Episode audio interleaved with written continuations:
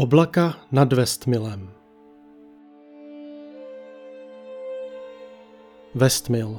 Malá přímořská vesnice, kdysi ležící na západním pobřeží Anglie v nehostinné a skalnaté oblasti daleko od ostatních měst království. Vesnice, která kvůli svému odloučení od okolního světa po dekády upadala v zapomnění a kterou zžíral úpadek z odklonu od společenského vývoje. Pro svou izolovanost o ní mnoho lidí ani nevědělo a ti, kteří ano, se jí vyhýbali širokým obloukem. Vyprávěly se různé příběhy o zdegenerovaných rodech a znetvořených jedincích, kteří se skrývali haleni tmou v tamních špinavých uličkách a kteří byli tolik vzdáleni čemukoliv lidskému, že snad jen samotný ďábel by dokázal splodit takové obludnosti. Jak svět zavíral před touto vesnicí oči a obracel se k ní zády, stejně tak činili i její obyvatelé před ním. Byla to vesnice, kde se zastavil čas. Roubenková zástavba byla stovky let stará, stejně jako stovky let jí byl vzdálen moderní pokrok. Na mapy se nezakreslovala, nebylo nikdy potřeba, vždyť tam přece nikdo nejezdil. Ovšem musím vás vyvést z omylu. Tyto povídačky jsou jen povídačky, mnohokrát pozměněné a z větších částí smyšlené. Já ve vesnici žil od narození a znal jsem místní. Lidé to byli počestní a milí, nikterak se neodlišující od ostatních z jiných měst a obcí. Pokroku jsme nevyžadovali, byli jsme si soběstační a v tomto směru tak spokojení. O vše jsme se starali obstojně sami, proto vnějšího vlivu nebylo zapotřebí. Nedokážu si představit jiné místo, které by tolik překypovalo klidem a mírem jako Westmill.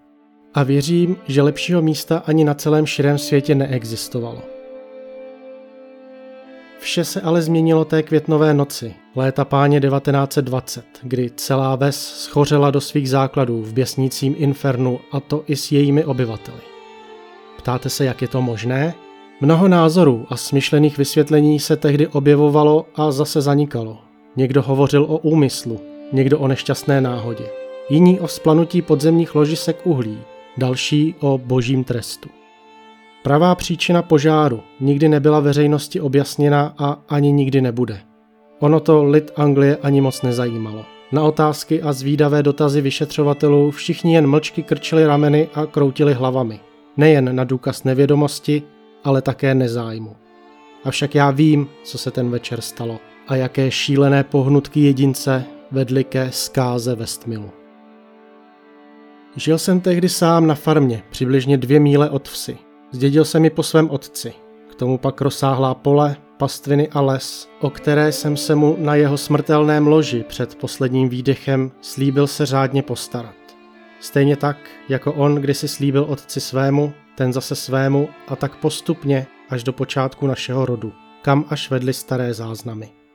Do Westmillu jsem dojížděl denně, měl jsem tam mnoho přátel a naopak také oni často dojížděli z různých důvodů na farmu za mnou. Ovšem nejbližším přítelem mi byl Carlson Bates, bydlící spolu se svou manželkou a třemi dětmi v menší chatrči na kopci nedaleko. Byl také farmářem, ale nevlastnil tak velké pozemky jako já a proto, na rozdíl ode mne, nic na místním tržišti neprodával a nic tam od nikoho nekupoval. S tím, co každý rok zasel a sklidil, vždy bez potíží zajistil potřeby své rodiny. Ovšem přebytku neměli. On sám nebyl až tak společenský.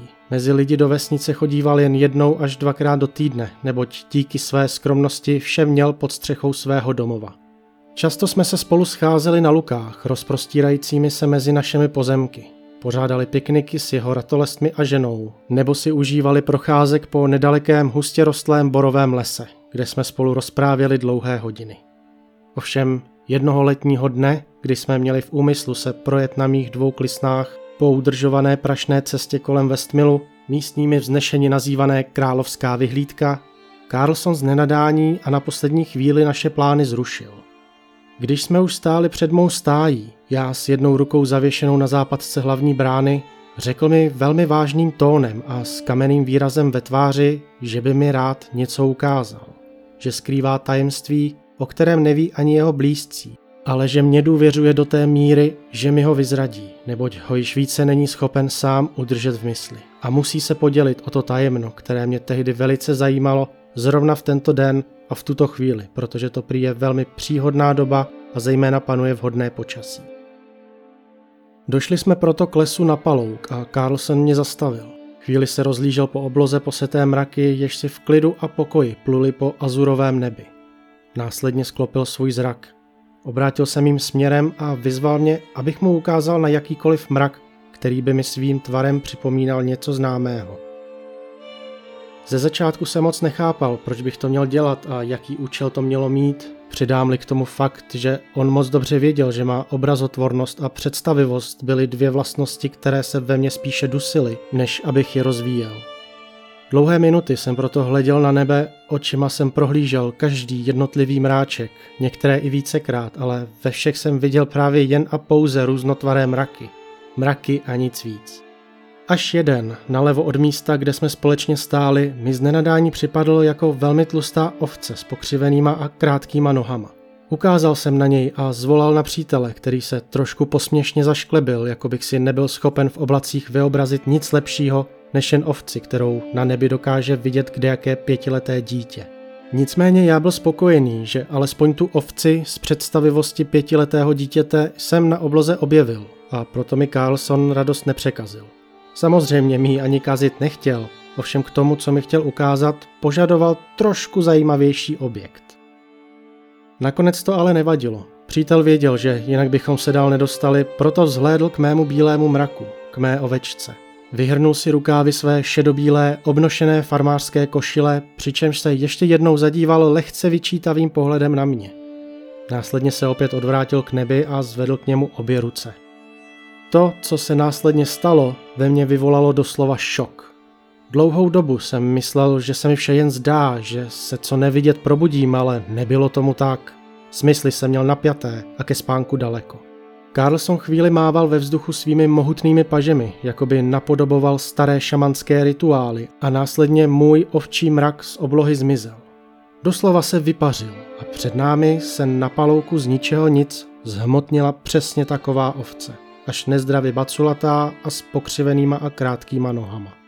Přidušeně a zmateně zabečela a odběhla dál směrem od nás na louku se napást. Byla tak živá a reálná, jako já a můj společník. Žádné laciné kabaretní triky nebo iluze podvodníků neprávem samozvaných kouzelníků. Toto byla skutečnost. Sice pro mě nepochopitelná a nemožná, ale byla. Dlouhou dobu jsem nepromluvil ani slovo.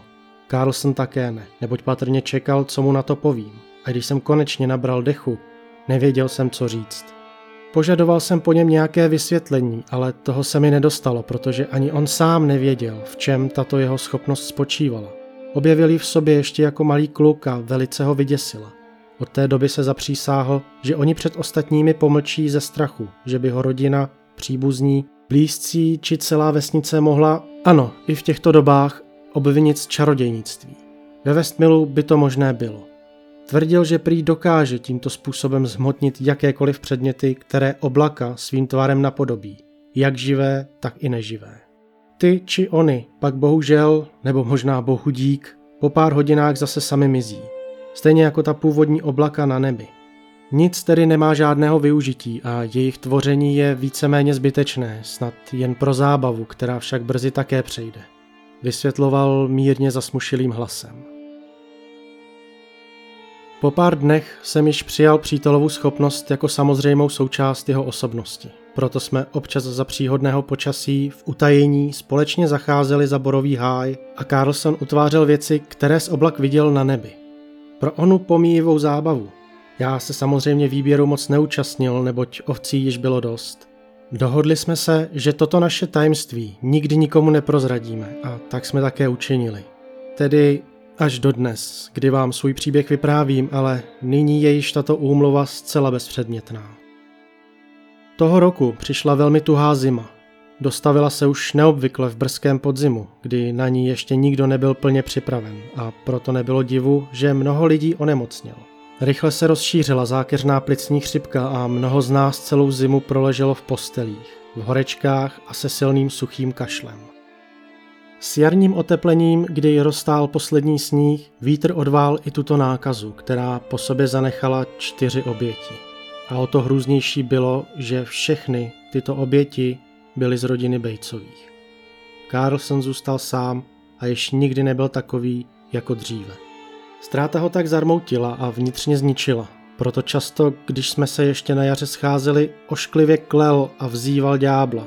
Drmolil o tom, jak ho Bůh zradil a že vyžaduje odplatu. I když byl v mé společnosti, často šeptem promlouval spíše sám k sobě.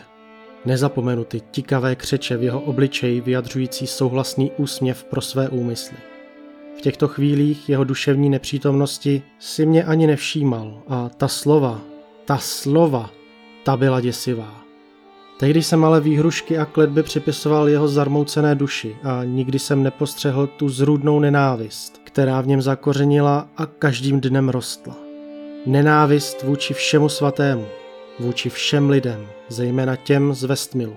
Proč oni zimu přežili a jeho milovaní nikoliv? Osud má někdy zvrácený smysl pro spravedlnost, ale chce pak využívá k jejímu prosazení zlomených a chorých myslí bláznů a šílenců. Následně jsme se přestali stýkat na dobro. Jeho návštěv jsem čekal zbytečně a kdykoliv jsem navštívil já jeho, předstíral, že není doma, nebo mou přítomnost razantně odmítl. Stále jsem věřil, že jeho žal pomine a budeme zase přáteli jako dříve, nicméně marně. Nebe mi náhle připadalo plné oblak. Dlouhé týdny jsem pak Carlsna nevídal už ani u něj na statku. Stejně jako nikdo z vesnice, kdož v obavách o zdraví známého navštívili jeho příbytek. Stranil se lidí a nikdo nedokázal s jistotou říct, zda u sebe vůbec ještě bydlí. Dobytek mu začal pomalu umírat na podvýživu, proto jsem si ho převedl na své pastviny s úmyslem jej vrátit, jakmile se vrátí i jejich majitel. Ovšem, tak se již nikdy nestalo. Toho květnového večera jsem se zrovna procházel podél borového lesa. Díval se na oblohu na rostodivné tvary různých temných mračen a vzpomínal na Carlsna a zejména na chvíle, kdy mi předváděl svou dovednost. Hvězdy již tu a tam prokukovaly, ve Westmilu plály petrolejové lampy v domech a podél ušlapaných uliček, mezi jejich zdmi, ohně v koších a pochodně. A při tomto rozjímání jsem z nenadání a možná i osudnou náhodou spatřil na vzdáleném kopci nedaleko prostého obydlí mého zmizelého přítele postavu zahalenou v černé kápi s kapucí přetaženou přes hlavu. V ruce držela dlouhou dřevěnou hůl a i když jiného popisu bych nebyl schopen, neboť nic jiného se rozeznat nedalo, já okamžitě věděl, kdo to byl. Tajemná postava pozvedla ruce a hůl k obloze a začala jimi v kruzích a jiných pravidelných tvarech mávat. Chvíli jsem překvapeně pozoroval veškeré pohyby a nebylo pochyb, co má Carlson v úmyslu. Jakmile mi došlo, o co se snaží, pohlédl jsem v rychlosti na nebe. Těkavě jsem zkoumal každý sebe menší mráček nad hlavou, ale nic jsem nerozpoznával. Snažil jsem se i přes nadcházející tmu, aspoň pro jednou jsem potřeboval, aby se mé mysli zmocnila představivost hodná umělců, ale nešlo to. A nakonec toho ani nebylo třeba. Úpěnlivě jsem se totiž zaměřil jen na blízké nebeské okolí a až po delší chvíli jsem si povšimnul onoho mraku v dáli, původně za mými zády. Toho mraku, ke kterému jsem nepotřeboval obrazotvornosti, neboť svým tvarem připomínal jednu jedinou věc, kterou jsem rozeznal i já. A jakmile jsem ji uzřel, s šíleným křikem jsem se dal na zběsilý úprk, co nejdále to šlo. Po chvíli jsem za svými zády uslyšel plameny, jak se začaly krmit na dřevěných domech, stájích a všech ostatních obydlých Westmilu. Jak lidé křičeli a prosili o pomoc a jak tento křik a nářek náhle utichl zadušen smrtí. Já ovšem utíkal dál a ani jednou se neohlédl, protože jsem věděl, že bych z toho pohledu ztratil zdravý rozum. Ten velký mrak, který jsem rozpoznal a který Carlson zhmotnil, byl ve tvaru ohromného draka, hadovitého tvaru plivajícího oheň, kterého známe možná tak z výjevu starých bájí a legend. Nicméně já vím, že právě tento démon stojí za skázou mé rodné vsi. Stejně tak, jako můj nejlepší přítel stojí za jeho stvořením.